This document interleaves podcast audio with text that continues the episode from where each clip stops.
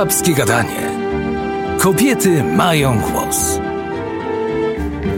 Chcecie bajki? Oto bajka, chciałoby się rzec. Dzień dobry w kolejnej odsłonie radiowego cyklu Babskie Gadanie. Kobiety mają głos. Mówi Państwu Dominika Kossakowska. A dziś przeniesiemy się w trochę bajkową krainę, bo bohaterką naszego programu jest Stanisława Rączko, założycielka Teatru Lalkowego Rabcio. A jej portret odmalujemy przy pomocy Krystyny Kachel, aktorki i obecnej dyrektor Teatru Lalkowego Rabcio. Dzień dobry. Witam serdecznie. Ale z nami jest ktoś jeszcze. Rudy, sympatyczny przyjaciel. Dzień dobry, witam Państwa bardzo serdecznie. Jestem Rabcio i jestem chłopcem takim troszkę łobuziowatym, ale ja sobie mieszkam w teatrze i witam Was serdecznie jeszcze raz. My Ciebie również witamy i mam nadzieję, że będziesz nam tutaj pomagał opowiadać historię pani Stanisławy Rączko, czyli założycielki Rabcia. Zacznijmy od początku. Stanisława Rączko urodziła się w 1911 roku w Brześcianach koło Sambora i tam ukończyła państwowe pedagogium, a w zasadzie nie tam, a w Krakowie, i specjalizowała się w pedagogice specjalnej. W 1936 roku pracowała jako nauczycielka w instruktorskiej szkole harcerskiej na Buczu, a w czasie wojny była w Kościelisku i w Zakopanem i tam była łączniczką Armii Krajowej dla kurierów przechodzących przez Tatry. Kiedy i w jaki sposób Stanisława Rączko trafiła do Rabki? To jest bardzo wszystko ściśle związane z lecznictwem sanatoryjnym, jakie powstawało wtedy w Rabce, czyli po II wojnie światowej. Mamy rok tak naprawdę 47, 48, kiedy ten zespół sanatoriów jest już dość mocno rozbudowany. I powstaje również na terenie sanatoriów szkoła sanatoryjna, ponieważ dzieci, które przybywają na leczenie, to jest pobyt, dla tych dzieci ten pobyt to nie jest tydzień, dwa, tylko czasami miesiące. I szkoła była niezbędna, żeby utrzymać pewien, w ogóle dzieci, żeby mogły się edukować, mogły mieć kontakt z regularnym nauczaniem. Wówczas do Rabki przybywa Stanisława Rączko. Ona już w czasie wojny miała, związana była z Beskidami, była związana z Tatrami, z Zakopanem, a dokładnie z Kościeliskiem. Więc dla niej to południe Polski było jej bliskie. Ona bardzo często wspominała, że tutaj się czuła w górach dobrze, na południu Polski. Więc wybór padł na Rabkę. Zresztą tam też była jej przyjaciółka, pani Jadwiga, która była też psychologiem, więc razem gdzieś... Ona pedagog? Tak, ona pedagog. Razem też bardzo wiele lat mieszkały, wynajmowały wspólne mieszkanie. Obie samotne kobiety, więc bardzo, bardzo aktywne zawodowo i w zasadzie całe swoje życie poświęciły na tą swoją profesję. I stąd właśnie pani Stanisława Rączko decyduje się na Rabkę, przyjeżdża i od razu ze względu na bardzo wysokie kwalifikacje zawodowe obejmuje funkcję kierowniczki referatu pedagogicznego i też głównej kierowniczki, całego tego sektora oświaty, nauczania. Zaczyna też na nowo to tworzyć, bo nie wiadomo było, jak zacząć edukować te dzieci, w jaki sposób prowadzić lekcje, zajęcia, jak docierać do dzieci, które są przecież w bardzo poważnej sytuacji. Kondycja zdrowotna, słaba, psychiczna również bardzo słaba. I wtedy wpadła na pomysł, żeby wprowadzić do nauczania taki element, można powiedzieć dzisiaj arteterapii, że uczymy przez sztukę, edukujemy, nie obciążamy za bardzo jakiegoś, że te dzieci, żeby skupić ich uwagę, więc pokażmy ten teatrzyk. A że miała tam w tym zespole wychowawców, którzy mieli swoje takie, można powiedzieć, zdolności, zainteresowania artystyczne, bo to była pani Dorota Stojowska, to był Stanisław Ciężadyk, Stanisław jeszcze nie, ale to był Władysław Biedroń, który się gdzieś bardzo tak plastycznie też realizował. Więc ona sobie skupiła ludzi, którzy czuli podobnie. Ale tego to powstało. Ci artyści, o których pani wspomniała, Władysław Biedroń, Stanisław Ciężadlik, to byli twórcy ludowi, którzy zamieszkiwali nieopodal Rabki? Stanisław Ciężadlik z Mszany Dolnej pochodził i to faktycznie był twórca ludowy, bo on prowadził kapele góralskie. On też malował, on też imał się pisarstwa, dużo takich gadki takie typowo góralskie tworzył.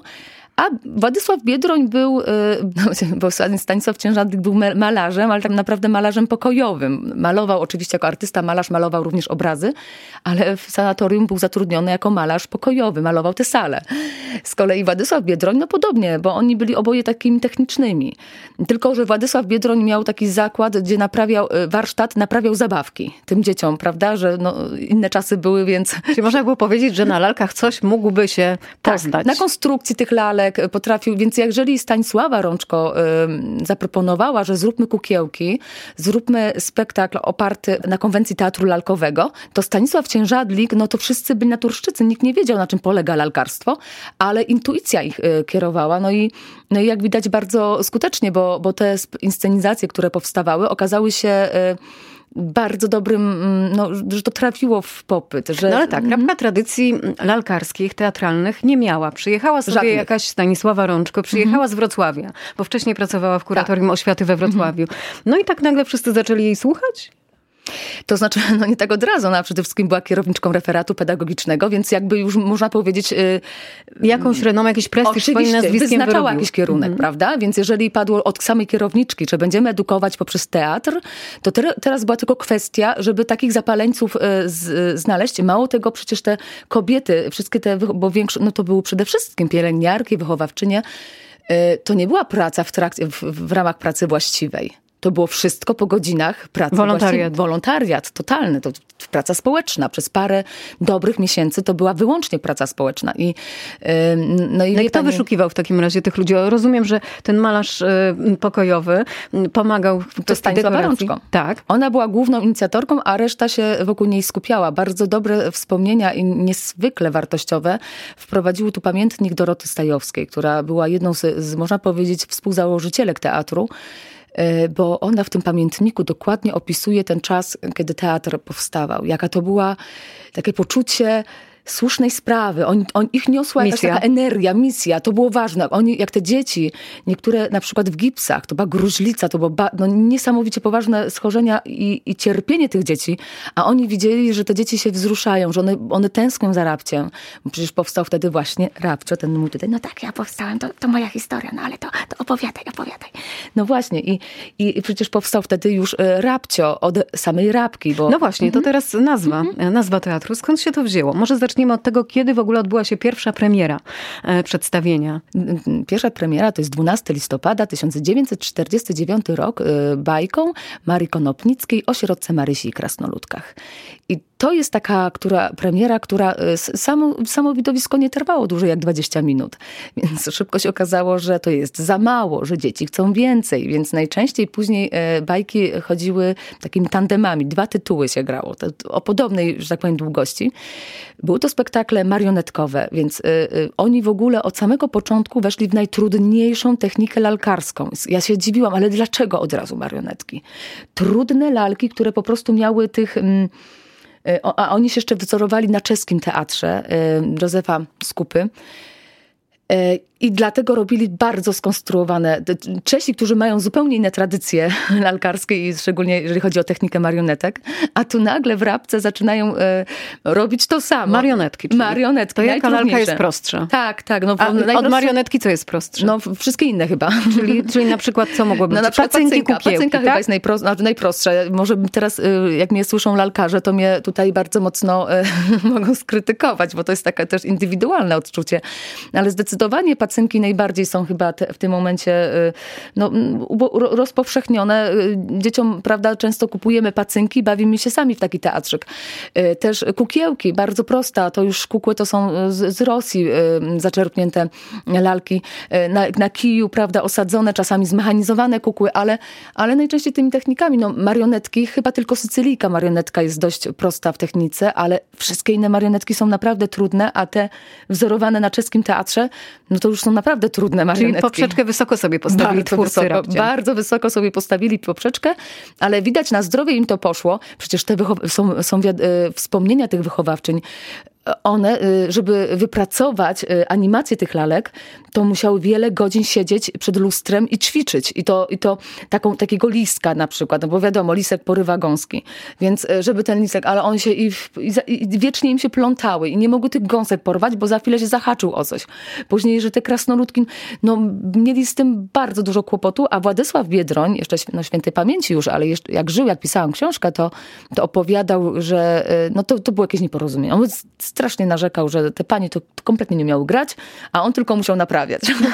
Ale stąd też z tego pierwszego spektaklu, a raczej po nim, wzięło się imię właśnie naszego sympatycznego chłopca o rudych włosach, który siedzi u pani na kolanach. Jak tak, to się stało? Rabcio, chciałaś powiedzieć? Rabcio?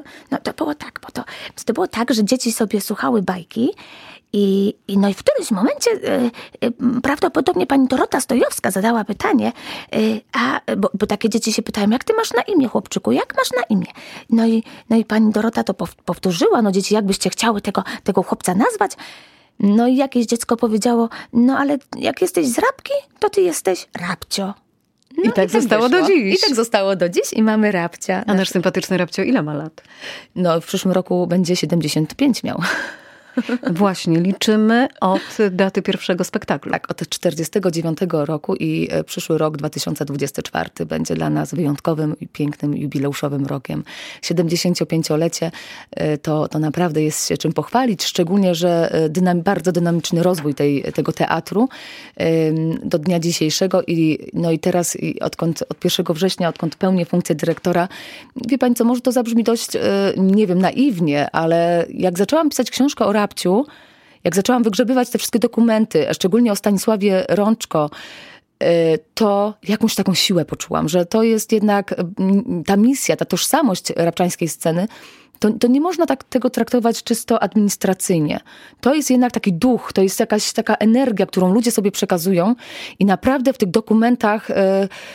nie wiem, coś takiego mocno dojrzałam. Niesamowicie mocno dojrzałam, że nawet w przypadkach takich trudnych, jakie mieliśmy w zeszłym roku, takiej dosłownie walki o ten teatr, to było mi jakoś lżej. Ja wiedziałam, że to jest dobre, to jest potrzebne i to trzeba robić, nawet jeżeli nie potrafiłam tego nazwać. Czyli to tak jakby trochę duch Stanisławy Rączko czuwał nad wami. Absolutnie. I ta charyzma, którą później pani dostała w spadku. Ja jestem tego przekonana, że tak jest. No i właśnie wracając do samej postaci Rączko. Jeśli chodzi o sierotkę Marysię, to był jej debiut. Tak. Debiut, to znaczy debiut sierotki Marysi na rabczańskiej scenie. Tak. Bo tam prawdopodobnie, no, jestem przekonana, że Konopnicka była grywana w wielu innych teatrach i często się do niej odnoszono. Dążę do tego, że właśnie Rączko reżyserowała te spektakle. A, debiut Rączko. Myślałam, że sierotki Marysi. Źle zadałam pytanie, faktycznie. Chodzi o sierotkę Marysię w teatrze rabczańskim i w zasadzie w wykonaniu Rączko. Tak, to z tą reżyserią pani Stanisławy Rączko to jest bardzo taki dość polemiczny temat, dlatego że Rączko, owszem, wszędzie aż od 49 aż do 61, jak oficjalnie była kierowniczką, założycielką teatru, wszędzie figuruje jako reżyserka. I faktycznie też dyplomy reżyserskie w 61 oficjalnie państwowy dyplom reżyserii otrzymała. Wcześniej w 53 te kwalifikacje państwowe, upoważnienie do prowadzenia takiej no już stowarzyszenia, prawda, Teatru Lalek Rabcio Zdrowotek, no bo Rabcio miał też, przecież był zdrowotkiem wcześniej. To jednak z tą reżyserą było tak, że ona była kobietą szalenie zajętą. Ona była przede wszystkim kierowniczką referatu pedagogicznego. Prowadziła teatr, który jeszcze miał strukturę stowarzyszenia, ale przecież dostawali subwencje na to, żeby prowadzić działalność. Już aktorzy byli wykwalifikowani, bo musieli podchodzić do egzaminów państwowych. I ona to naprawdę przez całą dekadę bardzo mocno prowadziła. Tylko że te jej reżyserie to wyglądały tak, że to najczęściej zespół reżyserował. I to ten zespół, który faktycznie już traktował teatr jak swoją profesję. Czy to już była ich praca zawodowa? To dla nich była praca zawodowa, a dla niej to był dodatek do pracy zawodowej. Ona przede wszystkim była pedagogiem. I to pedagogiem bardzo trudnych przypadków, bo to były przecież albo osoby o upośledzeniu umysłowym, tak jak potem do Żoliborza trafiła i w Żoliborzu zajmowała się takim podopiecznymi. Albo to jak było w Helnowie, gdzie prowadziła dla młodzieży trudnej, dla młodzieży, która była szczególnie jakieś patologiczne rodziny, prawda? Więc to było... się znała. Na tym się znała, tym się pasjonowała, to uwielbiała. Ona przecież, jeżeli założyła teatr, to tylko z czysto z terapeutycznych pobudek. Nie, to nie było, że ona nagle będzie wielką sztukę robić i gdzieś będzie się nagle tym, prawda, jako artystka spełniać. Więc dla niej reżyseria spektakli to nie była reżyseria, jak teraz rozumiemy, że to jest fach, to jest mistrzostwo. Reżyser to jest artysta, który widzi, który tworzy swoje dzieło na scenie. Dla niej to była po prostu poprawność. Ważne było, że te dzieci mają kontakt ze sztuką, ale taką poprawną, dydaktyczną. I to był największy problem między zespołem a Stanisławą Rączką. Ona nie chciała tego też nie chciała z Rabki wyjeżdżać. Ona myślała, że ona będzie tak funkcjonować. Niestety zespół już się zbuntował. Zespół powiedział dość. My chcemy czegoś więcej. Czegoś więcej. My się czujemy artystami, my chcemy jeździć na festiwale, my chcemy robić sztuki artystyczne, a nie prawda, dydaktyczne. I wówczas doszło do... No Stanisława Rączko niestety, ale opuściła Rabkę. No to...